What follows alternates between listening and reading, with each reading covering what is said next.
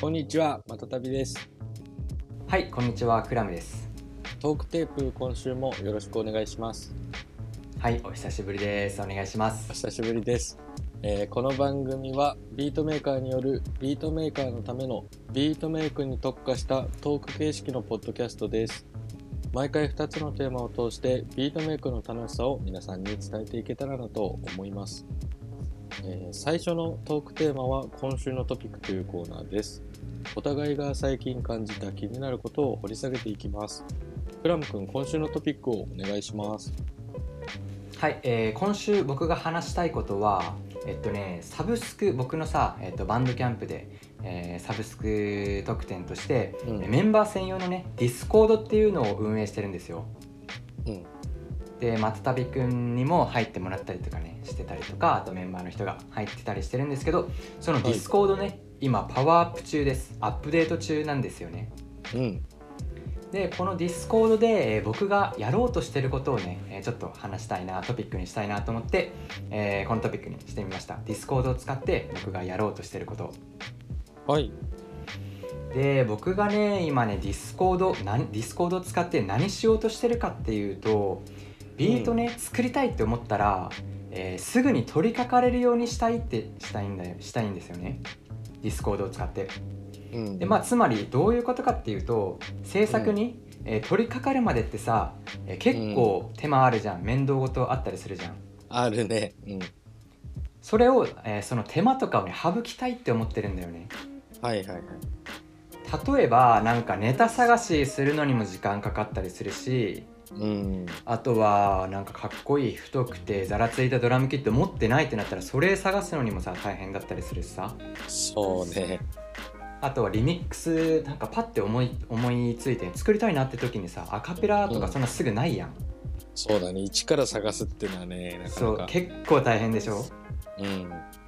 そうこの手間をね省きたいなと思ってディスコードを使えるやんと思って、えーちょっとうん今ねえーパワーアップ中というか作り変えたりとかしててうん。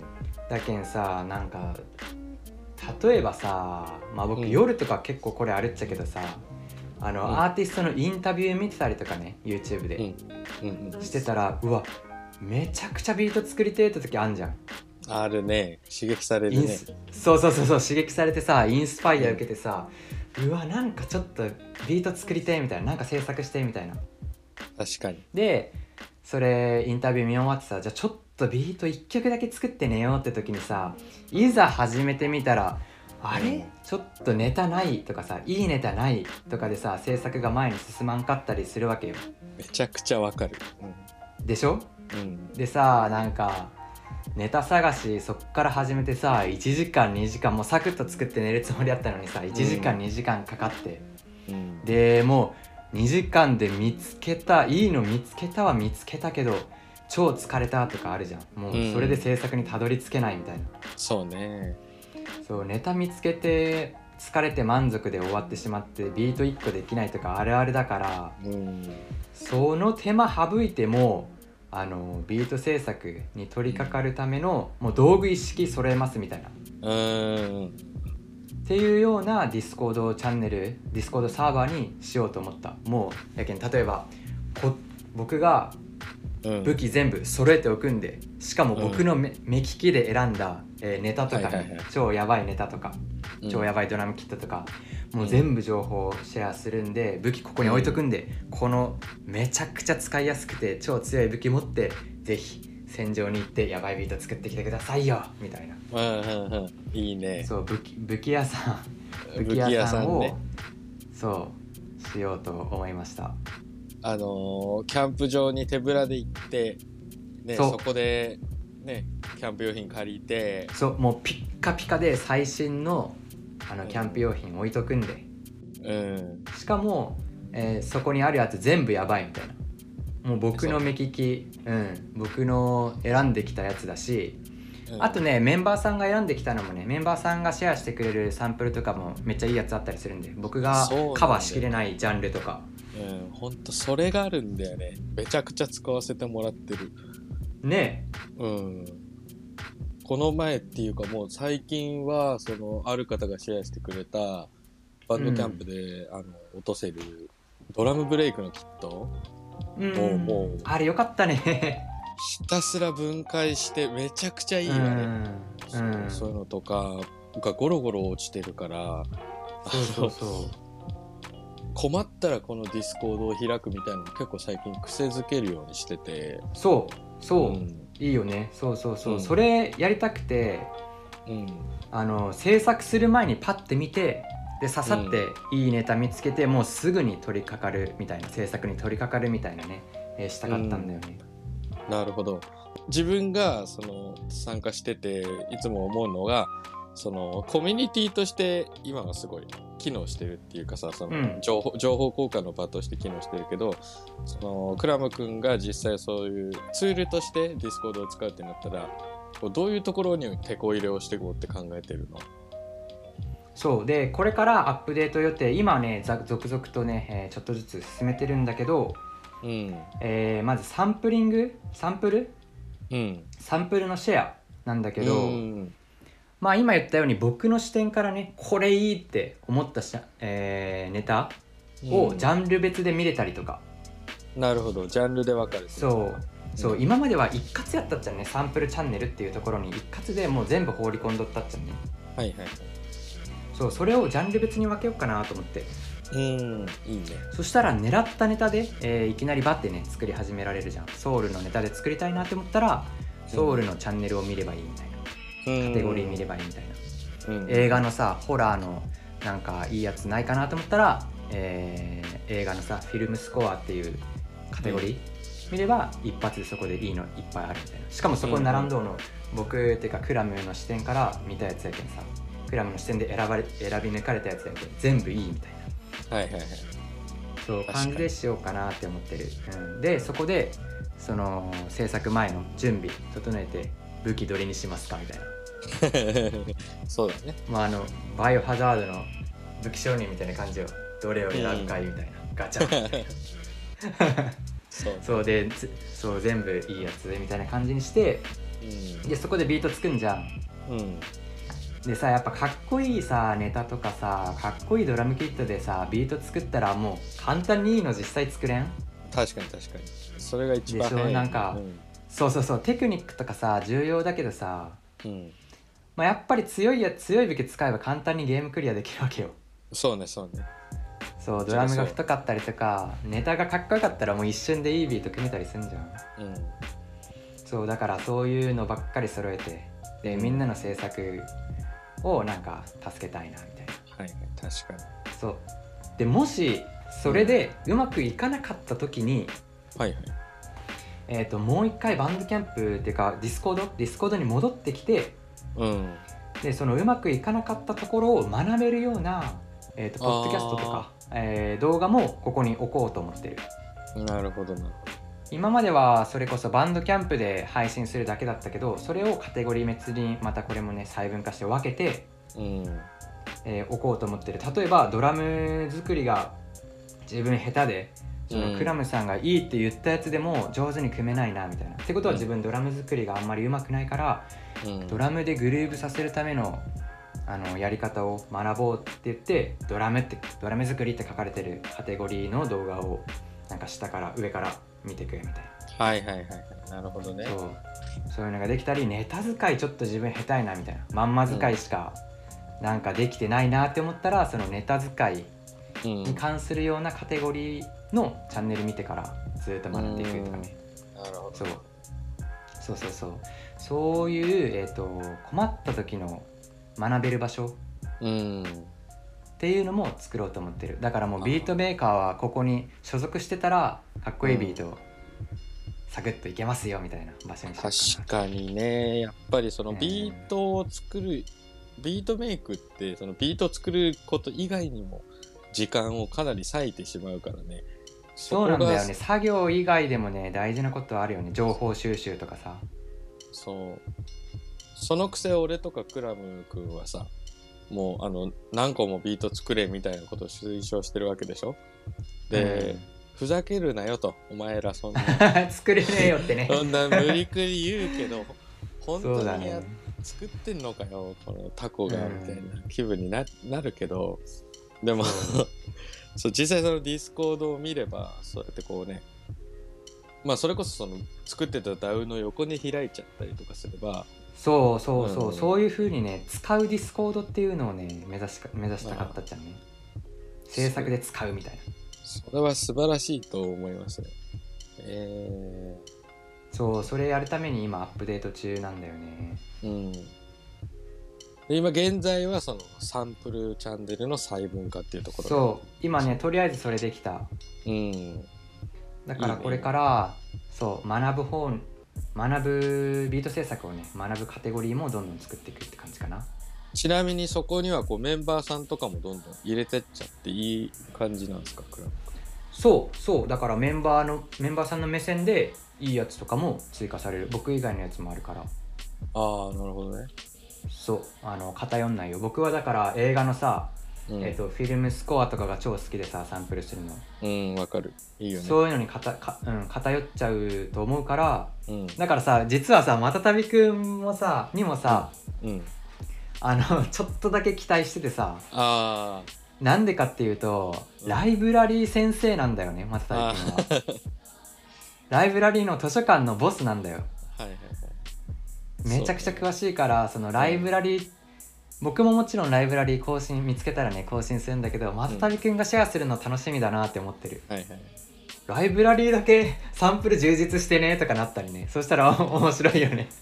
ちょうどその チャンネルがバーって増えるタイミングでディスコードを見てて、うん。うんでうんでクラム君が「あなんかバンバンネタ投稿してんな」な。んかしてるってね。そう、うんあうんうん面白いとか思ってで俺もなんかそこにうん。噛んで、あこれジャンルで揃えてんなみたいな。ああそうそう説明してなかったもんねその時そう。ねそれでポイポイポイってアップしたりはしてたんだけど、その中にうん。R&B っていう項目があって、で俺、うんうん。そこで手が止まったんよあなんだろうって。R&B 全部知らねえみたいな。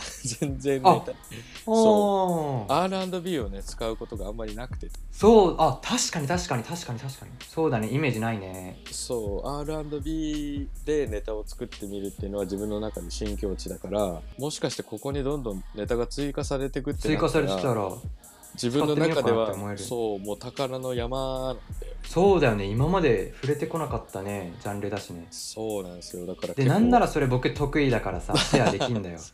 めちゃめちゃ僕ややるっしょ？うんやってるね。ね。だからそういう感じでお互いでさお互いの足りてない知識を補強できたりもするけんさ。確かに。いもう伸びるよ。ここ入るだけで。や絶対そう絶対伸びると思う、俺もかなりディスコードディグ。ディスコードディグもうクラムタイプビートディグで最近はやらせてもらってるよね、うん。やりくりしてる？うん。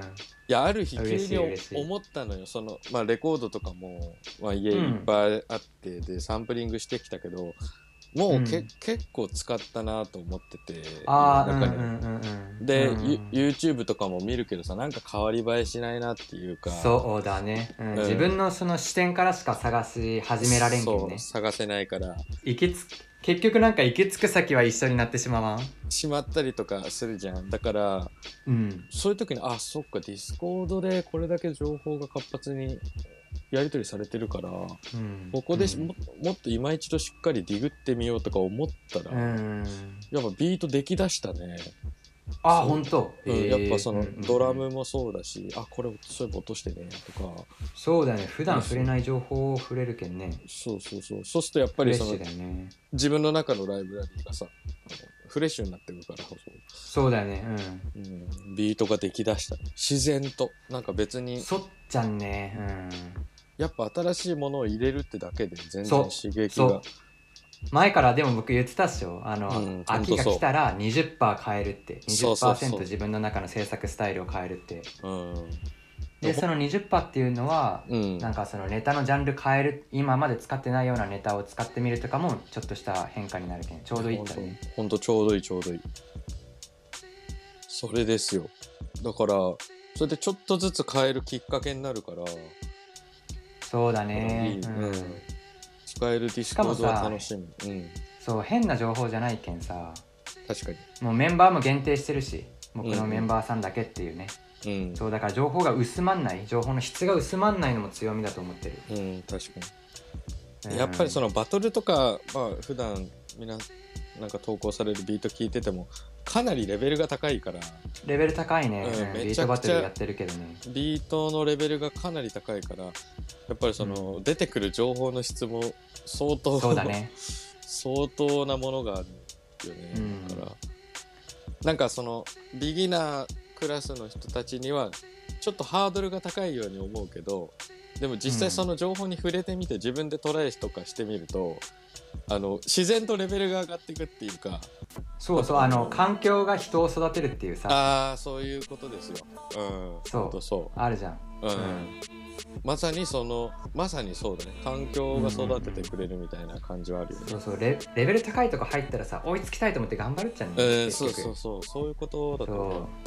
そうそうそなんかその切磋琢磨の感じがね、ううんうんうんうん、うん、あるなと思ってて。そう背伸びするのが結構いい感じに伸びたりするけんさ。いいと思う、うん。まあ、まああとこれは遊び半分で聞いてほしいんだけどすげえリアルな話。例えば一回その人がネタ使いましたっつったらなんか反応つけてほしいね、あそれはね、うん。あるあるある。あ本当？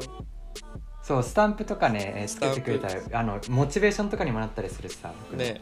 あこのね、うんいやでもそうしたら例えばまあなんかリリース控えたビートとか作ろうとしてる時にあこのネタスタンプついちゃってんだとか思って 俺は、うん。ああなるほどね。あそういうことね。それもありだね。そうそうそう。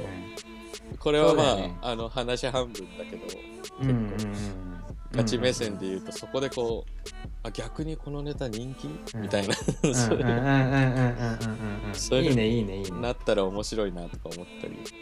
そうでさうちのチャンネルにさ作った曲シェアするチャンネルあるじゃん自分で作った曲を、ねね。うん、そこでさそのクラムさんが落としてくれたネタで作りましたとかさ「はいはいはい、あの〇〇さんのドラムキットで作りました」とか書いてくれる人超嬉しいんだよ、ね、うん確かに確かに。うん。だから僕もその他のメンバーの人が落としてくれた情報を使う時は僕はねその嬉しさ知ってるから書くようにしてる。あありがとうございます。あの落とさせて制作で使ってみますねみたいな。うん書くようにはしてる、はいはい、うん。うん確かに。そうだね。確かに。それはモチベーションになるもんね。そう一言あったりとかあとスタンプでもね嬉しかったりするんだよね確かに確かに。うんなんかどんどんそれで細分化していくといいよね。その自分が知らないジャンルとかでもさ。まあ例えばアニメの OST とかいろいろああるじゃん。そうだね。あれも加えてないわ。加えよう後で。世の中に。まあなんかいいアイディア、うん。ほんとビートのネタって無限大だからさ。そうそうそうそうそうそう、うん。だからいいよ。これこれでって。てか僕がメンバーだったら超嬉しいよなと思ってさじゃあここで依頼するなら俺そのサンプル関係で言うなら SE 系、うん。SE サウンドエフェクト関係のあオッケーオッケーオッケーオッケーチャンネル欲いしいわ部屋ね。オッケーオッケーオッケーまあ、それこそ本当に定確かに。ね定番でもいいから例えば JB の声ネタとか、なんかいやいやそうだねそうだね。そうヒップホップの確かにそれれいるわ。シャウト系の声ネタとか。ああそれあったらね制作さワンループ作るときに超助かんじゃん。そう。意外と探しててないっていうか。そうだそうだそうだからうん。ね欲しい時にないもんねそういうのってね。だからそれさすっごい不思議っていうか自分でも不思議なんだけど10年近くやっててなんか全然探しきれてなくてみそうんだね。みんなどうやってこのかっこいいビームを見つけてきてんだみたうんいな、そう。そういうのとかね超知りたいんだよね。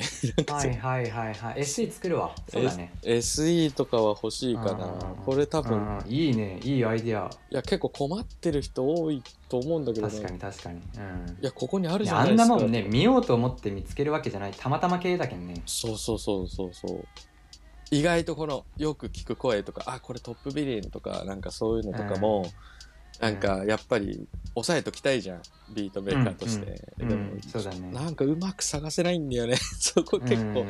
なんかコンプレックスっていうかあるんだけど。うんうんうんうんうんうん。あそれいいアイデアじゃんそう。いやせてもらいます。またべくんここに普通にあるよみたいな。知ら,、知らないの、うんみたいな感じでうん。置いといてほしいです、うん。いいねいいね。オうんッケーオッケー。それ作ります。そうですね。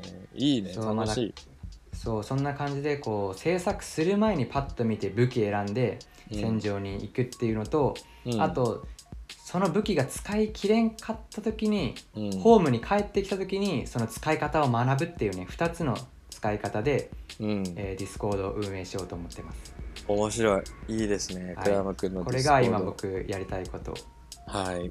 ディスコードどんどんパワーアップしていくんでね、見守りながら、はいはい、バンドキャンプでサブスクライブしたらそのメンバー限定でね、えーディスコードに入れるんでぜひ、はい。えー概要欄とかあと僕のツイッターからね僕のバンドキャンプにサブスクして、えー送られてくる招待リンクのメールの、えー、と招待リンクの、うんメールですねメールから、えー参加してみてくださいはい。このトークテープの概要欄にも、あのクラムくんのリンク貼っておくんで、この後続く、うんあの、くだらない話を聞きながらちょっとチェックしてみてください。あもうこの後そうですねはい面白い話しますだらだらと話すので、よろしくお願いします。うんうんお願いしますはい。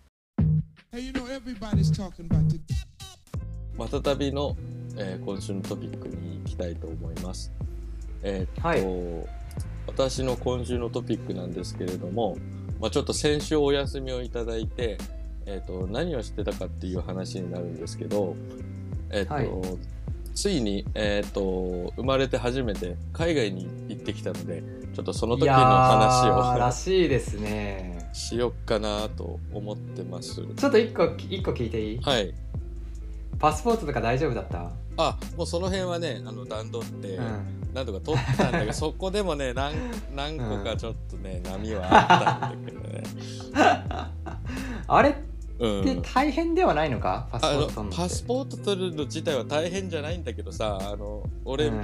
見た通りの見た目なんですよ。まあ当時はちょっと今髪切ったんだけどもう髪も長くて、顔の半分ひげで黒いみたいな。はいはいはいはい。でその状態でパスポートの写真を撮って申請に行ったんだけど、うん、うん、だからさパスポートって5年と10年ってあるでしょ？あるあるある。で、うん。その10年バージョンと5年バージョンで値段がほぼ一緒だったから、あそう？今そうなんだうん、そんな5000円6000円ぐらいだったかな。だからそんなもんだった、うん、そう10年の方でパスポート取ったんだけどその時に係,、うん。係の人にさ「これ10年用のパスポートに乗るんですけどいいですか?」ってなんか言われて。ああなるほどね。でなんかそれは深く考えなかったんだけどさそのうん実際パスポートで出来上がってきた写真が、もうもうなんか密輸でもしてそうなあ ちょっとー怪しい中東の人みたいな見た目で、うんうんうん。そうあこれであ10年後もこれで行くのかみたいな。あだから聞いてきたんだなと思って、うんうんお前そんななりでパスポート乗るのみたいなことだったんだと思って、うんまあ、うんそこはちょっと学んだんだけど。うんうん。だからちょっと自分のパスポートの写真はかなり怪しいので見せれないけど、まあそんなパスポートを持ってちょっと台湾に行ってきたんですよ。えー、日本からどんぐらいで行くと？えっとね自分が住んでる高知県から今回は高松の、えー高松空港。あ羽田とか混んで行ったい？成田混んで行ったい？そうそうそう。あの何個か行き方あって、今回高松空港ってとこから台湾に行ったんだけど高松空港から台湾までだいたい2時間のフライトだったね、あそんなもんで行くって？福岡行くのと一緒やんここから東京から。あんま変わらない。でフィッと着いたんだけどだから距離的にはそんな大したことなかったんだけど、ね。そうなんだ。もうねたったの2時間だけどね着いたら全然やっぱり異国じゃん。そう。ワクワクそのケンちゃんが言うよう目に飛び込んでくるもの全部知らない。えもう僕のさカナダ好きっての分かったっしょ？もう脳がめっちゃ喜ぶよね。そう。でクラム君はそう言うじゃん。俺の場合は不安が勝ったね、あそう。ううんん、これ大丈夫かみたいな。死ぬんじゃねえのかとか思って、うん。そう。いやアジアは特に死なねえだろ。そう。そうなんかねあのイインドとかさなんかほ北欧とかってなんかわかるけどさ アジアは全然大丈夫でしょ。これこれはやばいぞってなって、うん。気候も違うし、あそう。なんだ。あったかいってこと？そうあのね台湾の方がねあの全然わかんないんだけど、56度高いのかなこっちより。高いんだ。そう。結構ずっとうん半袖、半ズボンみたいそうねこっち寒か寒いけんねそうそんな状態だったね。持ってってた？うんまあ薄着で行った。薄着で行って過ごしたんだけど、まあちょっと海外っていうのはなかなかまあでも台湾でまず感じたのがその人がねめちゃくちゃ優しいんですよ。ものすごい優しい。そのうん。最初その台湾に行った時にそのパッケージツアーみたいなの撮ってたからそのあそう。そう。あの現地のねあのコンダクターの人がガイドさんみたいな。ガイドさんがね迎えに来てくれてへー「おいこっちだよ」みたいな。日本語し、えあのメモメモ帳に「また旅」って書いてあああもうそんって。そんな感じでへウェルカムみたいなの待っててくれてえさ、で、うん、日本語喋れるから。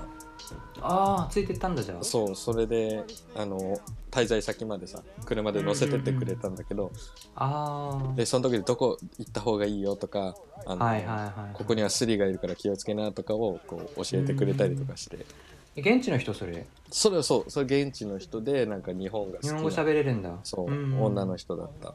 へえでもその人がねまずめっちゃフレンドリーだったんだよね。ああああ日本のここ行ったとか話しながらさ、うん。そう。そこでちょっと安心。あ大丈夫かも、うん、そうねそうね。そう。うんうん大丈夫かもと思ってて。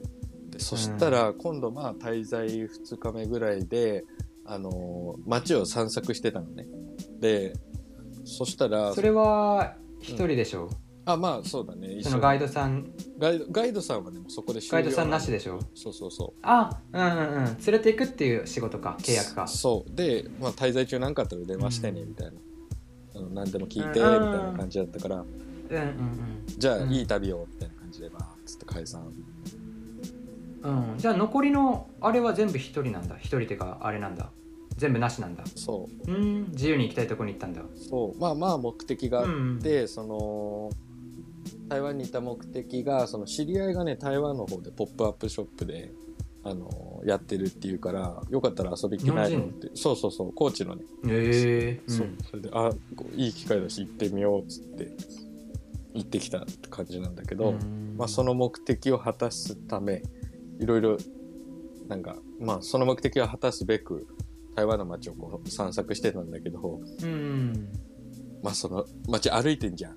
そしたら、うん。あの知らない台湾のさおばちゃんがさ「ダメダメこっちじゃないよ」ってすごい言ってくるわけよ。へえうん。で「いや」っつってで向こう中国語で話しかけてくれるんだけどそうなんだ、うん、こっちうん中国語とか全く分かんないから、そうだね、そう、でもも多分ねそのおばちゃんは駅を案内しようとしてくれてるのでそう自分たちは駅に行くつもりないんだけど多分迷っ、うん。これ日本人が迷ってるなって思ったみたいで、で駅はこっちじゃないよみたいな。で、うん。ああっちだからって説明してくれるんだけど、分かんないままこうやって行ったらさそのおばちゃんがさ英語喋れる人を探し出して台湾で、うん。誰か英語喋れる人この人たちに道を教えてあげてみたいになってるの。でうん。いやいやいやいやとか思いながらあの英語喋れる人が来てくれてうんでああの道迷ってないんですみたいな。うん。とりあえずこっち行きたいんですっつったらそれをそのおばちゃんに説明してくれて、うん。でおばちゃんが「あじゃあ一緒に行きましょう」みたいな。なんかそれで。一緒にある程度ついてって グッドラックみたいな感じで。うん。バイバイしたんだけど、それぐらいねなんか優しいんですよね。うん。そうで、ん。あこんなに優しいんだみんなと思ってそのねご飯屋さんとか行ってもなんか日本人って分かるとさすごいこう日本語でこれはこういう食べ物でみたいな説明してくれて、へえうんそううんあこんなに優しい国の人たちなんだと思ってそこはすごい感動したね。えー、いいね。うん。海外でなんか人の優しさに触れるってこんな素晴らしい体験なんだな、えー、そう。そうね。不安の中やっぱそう優しくされると超好きになっちゃうよね。そうそうそうめっちゃ良かった、うん。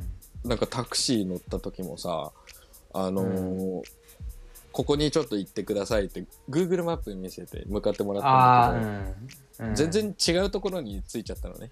でやっべどうしようみたいな。でなんか英語も喋れないおじちゃんみたいな感じだったからなんかちょっとこうここじゃないんですけどみたいな説明してたら最初ぼったくられたって思っちゃってであこれわざと遠回りされてんだそういう勘繰りが入って、でも結うん。局その間違いだったんだけど、であの全然過払い金の請求されることなく目目的地まで連れてってくれて「ソーリーソーリー」みたいな、うんうん。うんあもうぼったくりって疑ってごめん。みたいな。めっちゃ優しい。めっちゃ優しいじゃん、うん。みたいな。なったりとうんかして、してうん。いろいろ優しさに触れたんだけど、まあなんかね特にそれで言うとねそのまあ、滞在期間に結構その音楽だったりそのレコード屋さんみたいなところも行ったんだけどね。あどうなん？台湾のレコード屋さんとかあると？あまあ、あるねやろうけど。そうあるんだよ。でしかも結構多いんだけどその、え。3店舗行けたんだけどそのえうちの、結構行ったね。そうもっと本当はいっぱい見る予定だったんだけどうんうん。あの行ったところの一つが日本でいうハードオフみたいな店があって、ああ良さそう。はいそうはい、はい、でそこをたまたま見つけて入ったらさもう中古のなんつうのそれカセットとか CD とかレコードがやったらもう雑然と置かれてる、まあ、ちょっと言ってしまえばゴミの山みたいなうん。雰囲気のところで。でそこがねなかなか面白かったんだけどその台湾に行った目的の一つでその台湾版っていうレコードがあるんですよ。あああるんだ。うん。そう。それがねもう例えばまあ言ってしまえば海賊版みたいな感じなんだけど、ああそうなんだ。うんうん。んそうそうそう。まああるかわかんないけど例えばさあの梶本の海賊版とかそんなので、ああいう梶本うんのうん LP とかがもうほんとビニールと紙だけみたい。なで全部なるほどなるほど。文字も全部ハングルみたいなそういうレコードが存在するんですよ、でうんうんうん。でそういうのの結構メジャーな台湾版をいっぱい買おうと思って、うん。なるほどね。そう行ったらそこのハードオフみたいなお店にいっぱいそういう台湾版があって。やばーみたいな。でしかも1枚100円とかなのやっぱジャンクだうんから、でそこでバーって見て。でもなんかねその見た感じその欲しいラインのがなくてああなるほどね。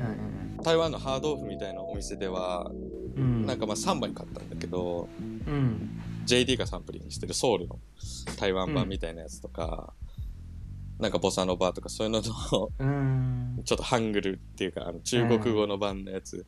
うん。で、であと2店舗行ったところが結構ね新風メインっていうかちょっとカフェ、うん。カフェ兼レコード屋みたいなああおしゃれみたいな。そう、ん。で結構ほんとおしゃれな感じでなんか日本の裏原とか下北みたいな位置にあるんだけど、そこではねやっぱカセットテープの盛り上がりがすごかったね、えうん。なんかね一つはカインド・オブ・ブルーレコーズってところでで、そこであのもう壁中にカセットテープがバーッつって並んでて、へえうんうんでもう中古から新品まである。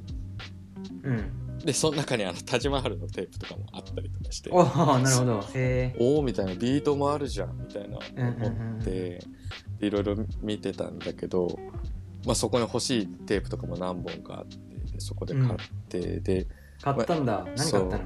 あのね結構なんか日本の和物のテープとかであんまり日本にないやつとかを、日本にないんだ。台湾でしかプレスしてない。あのー和物のカセットとかがあって。そんなのあんだ。そうそれをね探しに行ったんだけどそこにあってさ。でそれを、ええ。それを詳しいそんなのあんの？そうなんですよ。それがゲットできてかなり感無量だったんだけど。はいはいはいはい。で一応一応そこであのまあ自分もさこうやってビートを作っていくようなものだから、まあ、納品できないかなと思ってワンチャおン自分の作品も持ってっておあの行ったんだけどそその時にあの日本から来てビート作ってて、うんみたいな話をして、したらちょうどそのこのお店、うん。オオーナーさんがあのどっかポップアップでちょっと台湾の別の場所にうんうんうん行ってたらしくてちょっとオーナーに聞いてみますって言って、はいはいはい。そう。で電話してくれてであの、うん。サンプルがあったら聞いてみたいんだけどって言ったから、俺その時持ってたルーバーのカセットテープポンうん。うん。うんこれ聞いてもしよかったら連絡してください。日本から送りますって、はいはいはい。そう、うんうんうん。ありがとう。そう一応それをやってえー、勇気出したね。そう結構やっぱそういう時勇気いるね。でもやっぱドキドキした？ドキドキしますよそりゃくらいでも自信はあったから自信はあったかうらんうんそうだね。物はいいからね。物はいいから、そうそれうん。で置いてきてだから一応台湾に爪痕は残せたかなっていう感じなんだけうど、ん。大きい大きい爪痕が。大きい爪痕を残し残してはきたんだけど、まあ、もう一個の店はそのまたねもっと渋谷みたいなもう人がめっちゃ通る、うんうんうんうんもう夜中やってるんだけど、そこのお店もなかなか面白くてやっぱ音楽とアパレルで確かね透明雑誌っていう台湾ですごい有名なインディーバンドメンバーの人がやってるお店で、そこにはね、あの、いるすぎのテープがありましたね。そう。で、なんか多分、あの、いるすぎも台湾とか結構、あの、知り合いが多いのか、そこのお店行って納品してると思うんだよね。普通に新婦のところにいるすぎのテープ並んでて。あったんだそう。へもーうんうんうそこもね、やっぱりね、カセットがすごい多くて、みんなカセット見てる人とかも多かったし、そう。そうなんだ。そう、だから結構ね、台湾はカセットが来てたね。うん。だからそれこそおなんだろうなヒップホップというよりはなんかそういうバンドものとかあとはね、うんなるほど。はいはいはい。台湾のビートメーカーの作品とかそれこそあのセレクトしてるビートの作品とかが多くて、やっぱりそのカセットでビートを聴くっていう人が日本だけじゃなくてそのアメリカとかだけじゃなくて、台湾にも結構い,、うんうんるなっていうのがすごい実感できたねそれで。確かに確かに。そう。へえそれはでかかった。もうね結構お客さんもね来てるんだよね。ひっきりなしにあそうなんだ。そうそうそう、ん。でそこのね2店3店舗目か。そのパーストアって店なんだけど、でうん。そこではなんか、そのバンドのメンバーの知り合いがそのうんコロナ禍で作ったっていうそのホームレコーディングの卓録のうん。コ,、ンピみたいなのに売ってて、これ面白そうだなと思って、あこれめっちゃ一押しだからっつって聞かせてあげるとか言ってちょっと再生してくれて、でめっちゃ良かったからそれ買ってきたんだけど。うん。そう。たまあ日本とかにも入ってるかもしれないけど結構なかなか、うん。だからそういう新譜もカセットでバンドなんだ。そう出てたりとか、うん。なかなかやっぱりうん。下手したら日本よりもう進んでるのかもしれないそのカセットうん。的なカルチャーはね、うんうんうん。確かに確かに。その話聞くとね。そうそうそうそう。まあ日本でも思えるね。うん、盛り上がってるけどなんかもっと身近にあるんだなと思ったね。うんうんうん。生活へのそれが結構なんか音楽的な収穫ではあったね。うん。うん。えじゃあ今回レコードよりカセット買った？あそうなんですよ。レコードはもっと買えると思ったんだけど、うん。えガシャガシャ買ってくると思った。そうもうガッシャガシャ買うつもりで なんか荷物も半分ぐらい開けていったんだ あえてね。けどそう。あのデメリットの一つがねそのレコヤは多いんだけどそれぞれがね、めちゃくちゃ離れてるんだよねあそうなんだ。なんかその渋谷的なとこにパッてあるんじゃないんだそうなんですよ。結構やっぱりさ都市行くとさレコードやってまあ東京とかもそうだけどさ角曲がったらあるとかあこっちねうん。ね道渡ったらあるっていう感じだけど、うん。台湾はねそうじゃなかったね。それこそうん。まあなんか現地の人もよく言ってたんだけどその MRT っていうその鉄道が走ってるんだけど、その鉄道のね走ってる位置があんまりよろしくないのか。ああそういうこと？そう。ん。都心部じゃないエリアに走ってんだよね。だからあね、うん、例えば目指したいお店がどっかここにあったとして、うん。でその最寄り駅に降りるでしょ、うん。そしたらそっから徒歩30分とかなんだよね、ああなるほどね。そうそうそうん。それがあってねなかなかその数回れないんだ。そう旅行者の足は苦しめる感じではあったんだけどね、うん。うん、なんか中をさバスで行くとかなのかな？そう。あのね主な交通手段は原チャリだったね。やっぱそんな感じか。なんかうん。え後ろに乗るとかそんな感じ？もうね後ろも前もなんですよ。なんかそんなんかテレビで見たことあるけどそんな感じイメージだよね。多分ね日本でいう軽自動車が向こうでいううーん。原チャリで、まあでも旅行者無理じゃね？そうなの旅行者は無理なのうんだって向こうさそのお父さんが運転してお母さんが後ろ乗ってうんそうなんかねうんうんうん。ちっちゃい子供立ち乗りしてるからね。うんうんうんうん。あの間とかにしよう。ハンドルと。そう。ん。うでこんなさキティちゃんのちっちゃいヘルメットかぶってさブイーンっていうん。ってるから。危ないよ、うん、ああ日本じゃ考えられないじゃん。絶対ダメじゃん、うんうんうんうんそうでも本当にそれぐらいねものすごい数のあの原チャリがバーって行き来してるから、それは結構あの異国を感じたね。うんね。うん。なんか原チャリとかチャリンコがあったらビーって回れるから結構そういうレ,、うん。レンタサイクルとかも充実しててそういう電動のあそうなんだ。そう、ん。そういうのに乗って移動してる人はよく見かけたね。ああうん。それや使うんだろうね。どうなんだろうそうそう。やっぱそのインフラ的なものは日本はかなり進化してるのかなああ確かに確かに。うんうん。そう。ね。え飯どうだった？あご飯はねご飯はもうどれも美味しいです。最高ですよ。なえ台湾って何食べると？えー、っとね中国料理ってこと？そうそうそうそう。言ったら中華料理、へえあ中華料理か、うん。うん中華料理えの、麻婆豆腐とか？えっとねなんていうかねそのガチガチ中華って感じえー、うわえ全然わからん。どんなんやろう。あダックなんダックなんとかみたいな。言ったらそうチキンそう。そう北京ダックみたいな。北京ダック的なノリでなんかね、うん。ルーローハンっていうのがあって。うわうま何それ？うん。なんかおお肉をさあのめっちゃ煮込んでくずくずになるまで煮込んでごうんうん飯うんうん。にかけるみたいな、えー、美味しそう。そうそれ台湾のソウルフードがあってでみんな朝飯にそれルーローハンかっこいいえー、うん食ったみたいな。それ美味しかった。結構ねいろんなお店があって安そう。そう安いの、うん。多分。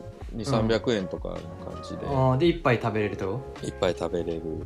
牛丼みたいな感じかなこあそうそうそう言ったらそういうの、うん。うん。早い安うんい、うまい。はいうまい。うん。うん。そう、ん。ルーローハンも美味しかったしあとはねあのースイーツもだいぶ美味しかったね。ああそれ有名じゃん。なんかかき氷とかそういう感じそうん。それです。クラム君あのふわふわのやつでしょ。なんかテレビで見たかもしれない。めちゃくちゃ食らったのがそのマンゴーのかき氷。ああわかるわかる。カットマンゴーがバーって乗ったかきう氷が。あん。で向こう暑いじゃん、であそううん。そう。ああだから食いたくなんだ。なるほどね。そういうことか。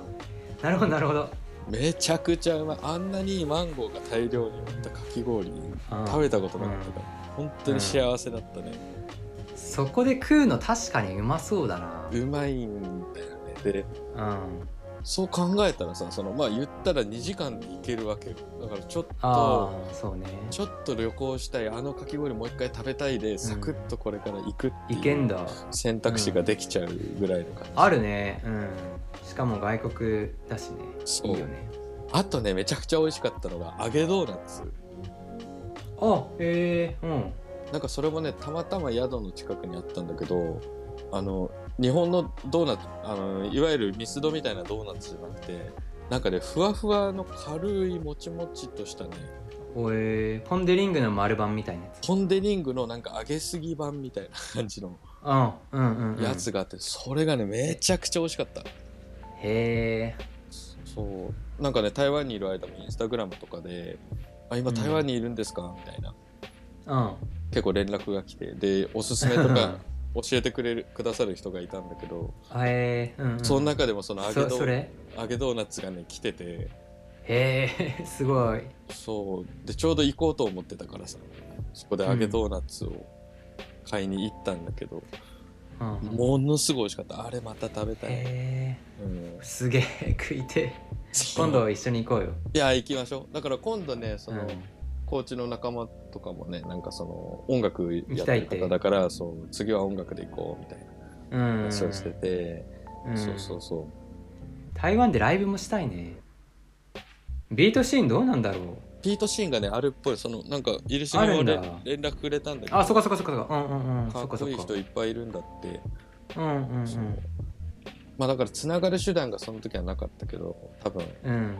結構ね夜とかねクラブに出向くような感じの人とか。ああ行けばね。うんうんうん。そういたのよ。あとまあなんかその音楽的に言うとその台湾のその高知で一緒につい自分がついてた知り合いの現地の知り合いの人がいてでああはいそのはいその人はいたちと夜ちょっと飲みに行ったんだけど、おおはいはいはい。そしたらさそのまあ夜これからどうするみたいになってうんであの、まあ、音楽好きな人でその現地の台湾の人も、うんうん。であの今夜あの俺の好きな台湾のジャズメンがあのそこのブルーノートであの演奏あるから一緒に聴きに行こうよみたいによかったら、えー、えブルーノート台湾ってこと？そうそれがねなんかあへえ今はそのブルーノートってみんなビルボードライブ東京とかにさなってるけど 台湾のブルーノートっていうのはなんか独自でそのブルーノートって名乗ってこうヒュッと残してああ別に関係ないやつってこと？まあ多分ね厳密に言ったら関係ないっぽいんだけどそういうジャズバーがねあってさ。でそこにみんなで行ったんだけど、そこもね良かったね。みよかっ2時た、うん。夜2時間みっちりジャズトリオ。もううん。ものすごい濃いお酒飲みながらつって、うん。聞いてたけど、そこでもまた現地の人がさスッてこう「あ日本から来たんですか?」っつっておおつまみ差し出してくれてさへえ優しいんだ。そう。で来月京都行くんですみたいな。ああらあらあら。そう。しかもなんかすっごい若い感じの男の子だったからさ。うん。そう。余計になんかあこんな若い人がブルーノートとかでしっぽりジャズ聴くんだなと思ってうん。台湾の人音楽も好きなんだな。素晴らしいうな、ん。うん。それもすごい思い出に残ってますね。へえしかも海外で聴く音楽ってまた別格だからね。いやそうなのよ。それを知っちゃいまでししたょでしょ？全部よく聞こえん？うんあすごいよかった。すっごいよかったよ。うん。やっぱ自分とこう育ってきた環境が違うとうんそのやっぱ表現する音楽も全然違うけんさ。ああそうだね。そうだそう同じジャズでもやっぱりなんか新しいって思ったりとか。うん自分の脳が喜ぶような今まで未知のねうん。なんか音楽を聴いてるようですごいよく聞こえんだよね。確かに。それはすげえ脳がよ脳が喜ぶっていうやつ。しかもさその自分が知ってるジャズスタンダードとかがさやるわやるわけよ。で、うん。あこの曲知ってるみたいな。あであそっかこの異国の地で同じ曲を聴けるんだみたいな、うんなんかであうん。妙に感動したね。そういうのもあるよね。そういうのがあった、そうそれはすげえいい夜だったなって思いますね、そうだから最高じゃん。まあ、ちょうど5月頭から日本も水際対策がコロナのね終わるから、うん。海外にすごい行きやすくなるのでね、そう。うん。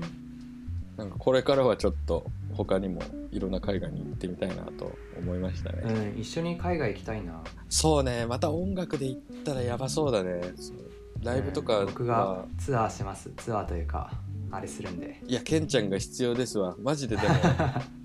ギリ英語はやっぱりあのーうん。いやれた方がやれた方があっていうか。あそうだよね。そうだよね。うん。そのまあノリでいけたんだけどその勘とかの、うん大体いけたんだけど、もっとがっつりコミュニケーション取れた方がこそう。仲良くなれるのがね熱そういんだよ、ね、そうそうそうだから今度は音楽で。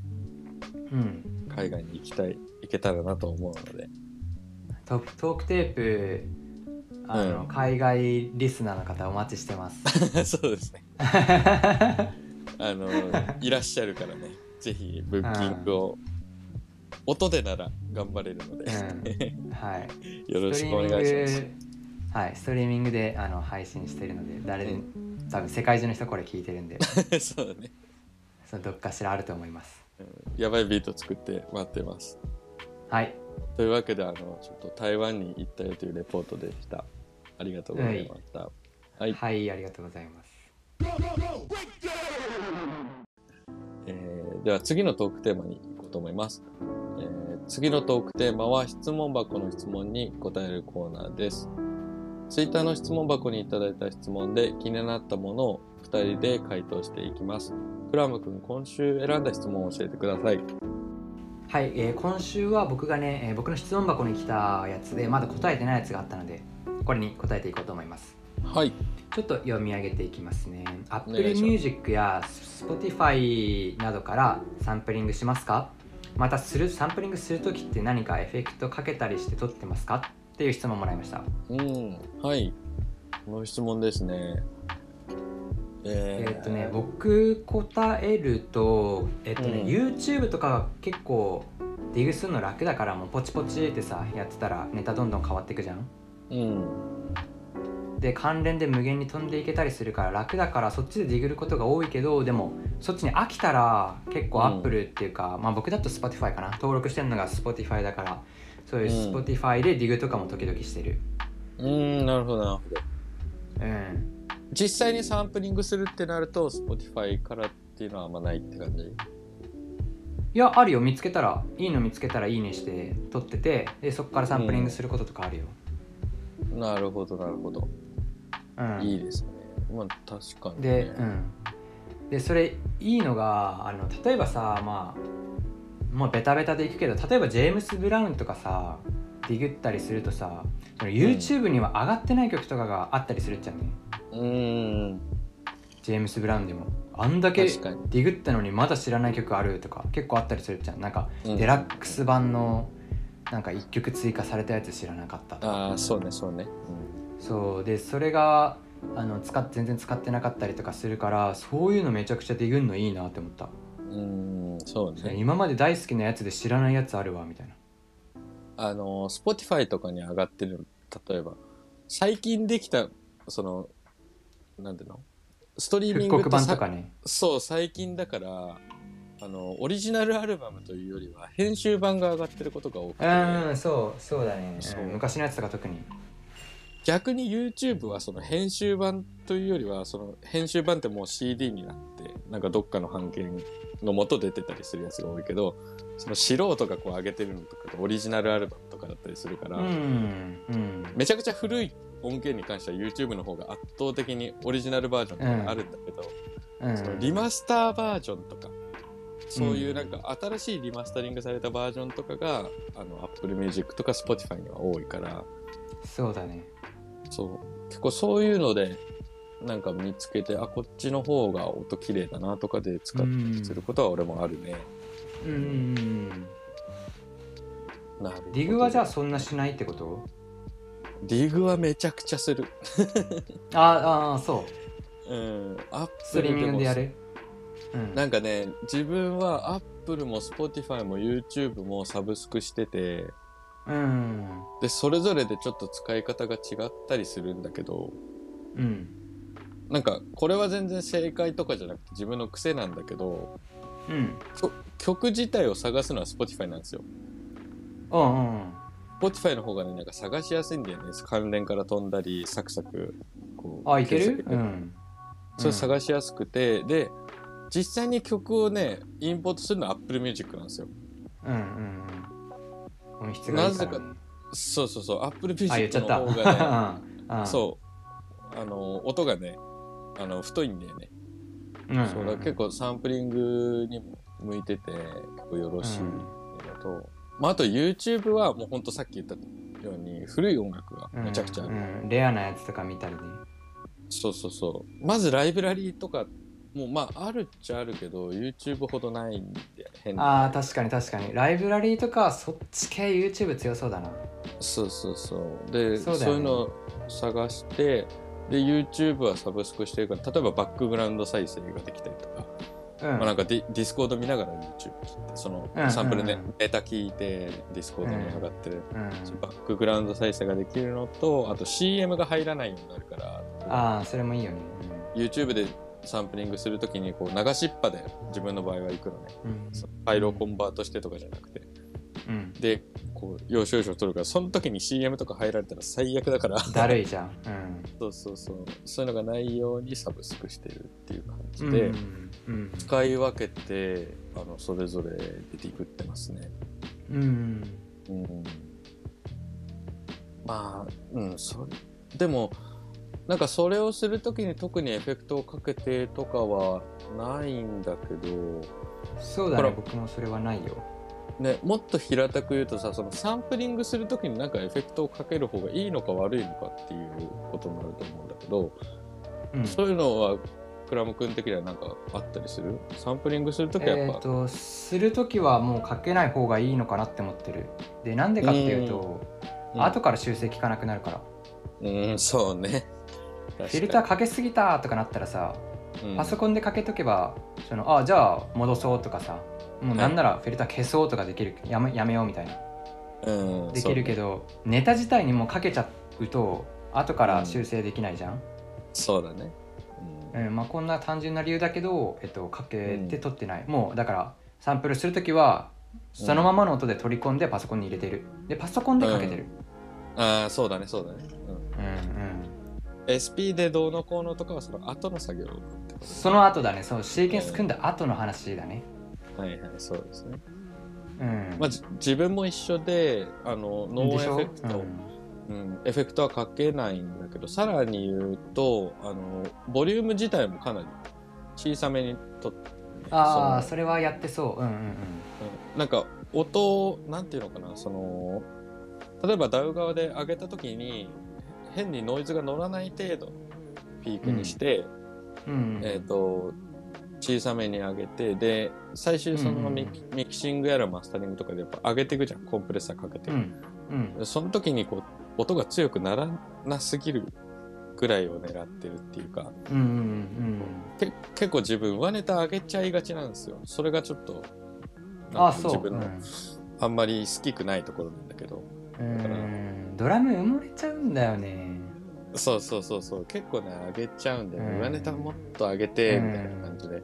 そうだからその辺、嘘うん、その辺の自分の癖をあの裏読みして、上ネタは最初から上げすぎないようはいにしてはいはいはい。ああそういうことね。そう、どうせ上げまくって割るんだろ、上ネタお前。うんうんうん。タココラって感じで。だから小さめに取るようにしてる。うん。うん。うん。それぐらいから気をつけること。その癖ないからピークギリギリまでうん。取ってるけどね。まあでもクラム君は本当抑えれてるなって思う。ねそのミキシングとかも。うんなんかやっぱまあそんなそうねうまいミキシングする人って自分はなんか上げてるというよりはこう抑えれてるミキシングとかはすげえうまいなそうだね。あのバババンドキャンプでももう散々言ってるけどミックスって削る、削ってさ磨きをかけていく作業やけんさ、ああそうねそうね。こうね磨いてかそう。足してビートを太くする作業じゃないっちゃね。うん。だからそうすると結構すっきりしたさバチってあのうん。かっこいいビートになるし、でそのミキシングにするためには、シーケンスがクソかっこよくないとダメっていう、なんああかあれがあるんだけどそうそうそうそう。なんかまあごまかし期間って言ったらいいかな、うん、うん、そうだねそうだね。そうやけん。あのやっぱさミキシングとかで足してったらごまかせるっちゃんね。結うん。構太くしたりしてさ、サイドチェーンとかバッてしたらかっこよくなるしさなんとなく、うん勢いだけは。そうそうそうそうそう勢いよくなってまあ昔の僕それなんだけどね実は。あ それでこここあのコンプかけてごまかしてた説あんだけど。うん。でもねやっぱシンプルなディビアセイで聞くとそれしてないし。はいはい。普通に超かっけえみたいな。ってことで僕もそういうの真似してうん。あのシーケンスをかっこよくするようにした。うんなるほどね。でシーケンスかっこいいとそういうシンプルなミキシングもできるしやりたかったらそのモリモリのミックスとかにもできるしってことで選択肢も増えるしさ。確かにね。そういいかなと思ってうん。まあそのそっちにじ時間かけるというかそういうミキシングにしてるね。磨き上げるみたいな、そうね。そうもうだから僕の刀超切れるよ。シンプルなんだけど。そうね。そうもうあ 10, 10相手でスパーンって切れるから戦車こんなもスパーンって。竜の口から剣が出てるそうそうそう。みたいなそうそうあの柄のとこ手の持つところが竜の口になってる、誰もが一度憧れたやつ。男の子。僕は僕は今でも大好きそのテイストが。であの僕のいいね。僕の剣って毒塗ってあるから。あそう。あのちょっと触れただけでそう。もうクジラ動けなくなるみたいな。あはいはいはい。ああクジラが気をつけな、ううん。ん僕のビート気を聞くとき気をつけな。っ切れ味が、ね、て言ってる、切れ味があるから そうそうそうそうそう。そうなるほどね。じゃあやっぱりそうん。のシーケンスが切れ味だとすると、それこそ、うん。まあ、そのネタを取る媒体っていうのはな極論何でもよくなるのね。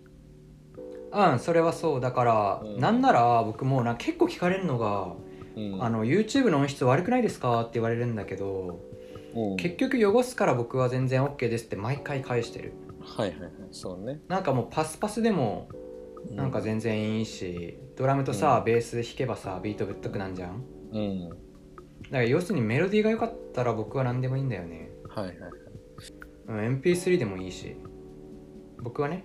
うんうん。でもそうそのクラム君の作り方が苦手な人に一個アドバイスするとしたらその YouTube でもうん。Spotify でも、あの本当にあんまり Apple Music でもあんまりそのなんだろうなワクワクしない音質っていうのがあるんだよね。この音はいただけないみたいな音があってで、うん。そういうさすがにみたいな。さすがにみたいな。ピリッピリじゃんみたいなのあるのです、それをうっかりサンプリングして、いいビートができちゃった時に後々気づいて泣く泣くボツっていうことがないためにどうするかっていうとイヤホンでサンプリングをきサンプルを聞いてみるっていうのはすごい大事ですね。ああヘッドホンだとよく聞こえすぎるってこと？そうあのねヘッドホンっていうかスピーカー？スピーカーだとよく聞こえすぎる、うん。だから俺もうん。そういうアップル、Spotify、なるほどね。YouTube でネタ探すときは携帯でディグることが圧倒的に多くて、うんうんうんでそこでちょっとあまりにもピリピリしてるのは使わないようになってるっていう。うん。うんうんあるね。そうそうそうそう。そうあるんですよ。まあ、あとは、うん、そう。なんか音飛んじゃってるやつとか、ここで飛ぶみたいなのとかはもったいなかったりするが、そういうのはこう選ばないよううにしてるんかな。そう。まああと同じタイトルで見つけたら違う動画とかあるしね YouTube だったらね。うん、そうそう同じ曲で違う動画とかね。そうせっかくその抜け道があるの気づかないまま行っちゃったらうん落とし穴が待ってるから,、うん。だからだ結構イヤホンとかであの細かくチェックしてみるっていうのは、なるほどね。うん、保保険としては大事かなっていう、思いますね。いいねいいね。うん。はい、でそんな感じで、まあ、高校の Apple や Spotify でサンプリングしますか？ってサンプルするときにエフェクトかけますか？っていうのに関してはえっ、と、まあ、クラム君は Spotify でもサンプリングするよと。ある。ううん。ん、ね、全然やります。でも、エフェクトは別にかけないし、あなんならねなんならシーケンス第一です。ってい。ううんそうだね。うん。で、またたびの回答としては、えっ、と、Spotify でリグって Apple でサンプリングしますって感じですね。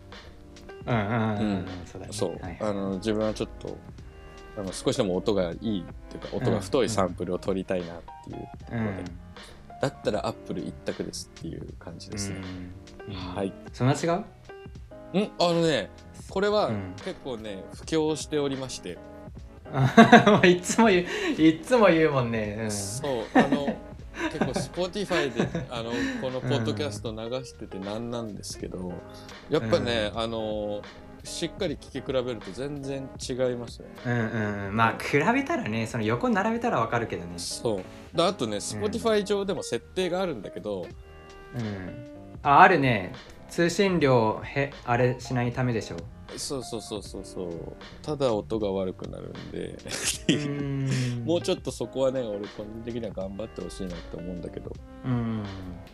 まあ一番好きな音はレコードテープかなって感じですね。あそれはね うんうんそこはあれなんだけど、そう。うんだから、まあ、い自分は Apple Music がおすすめです。はいはい、えーいかがだったでしょうか？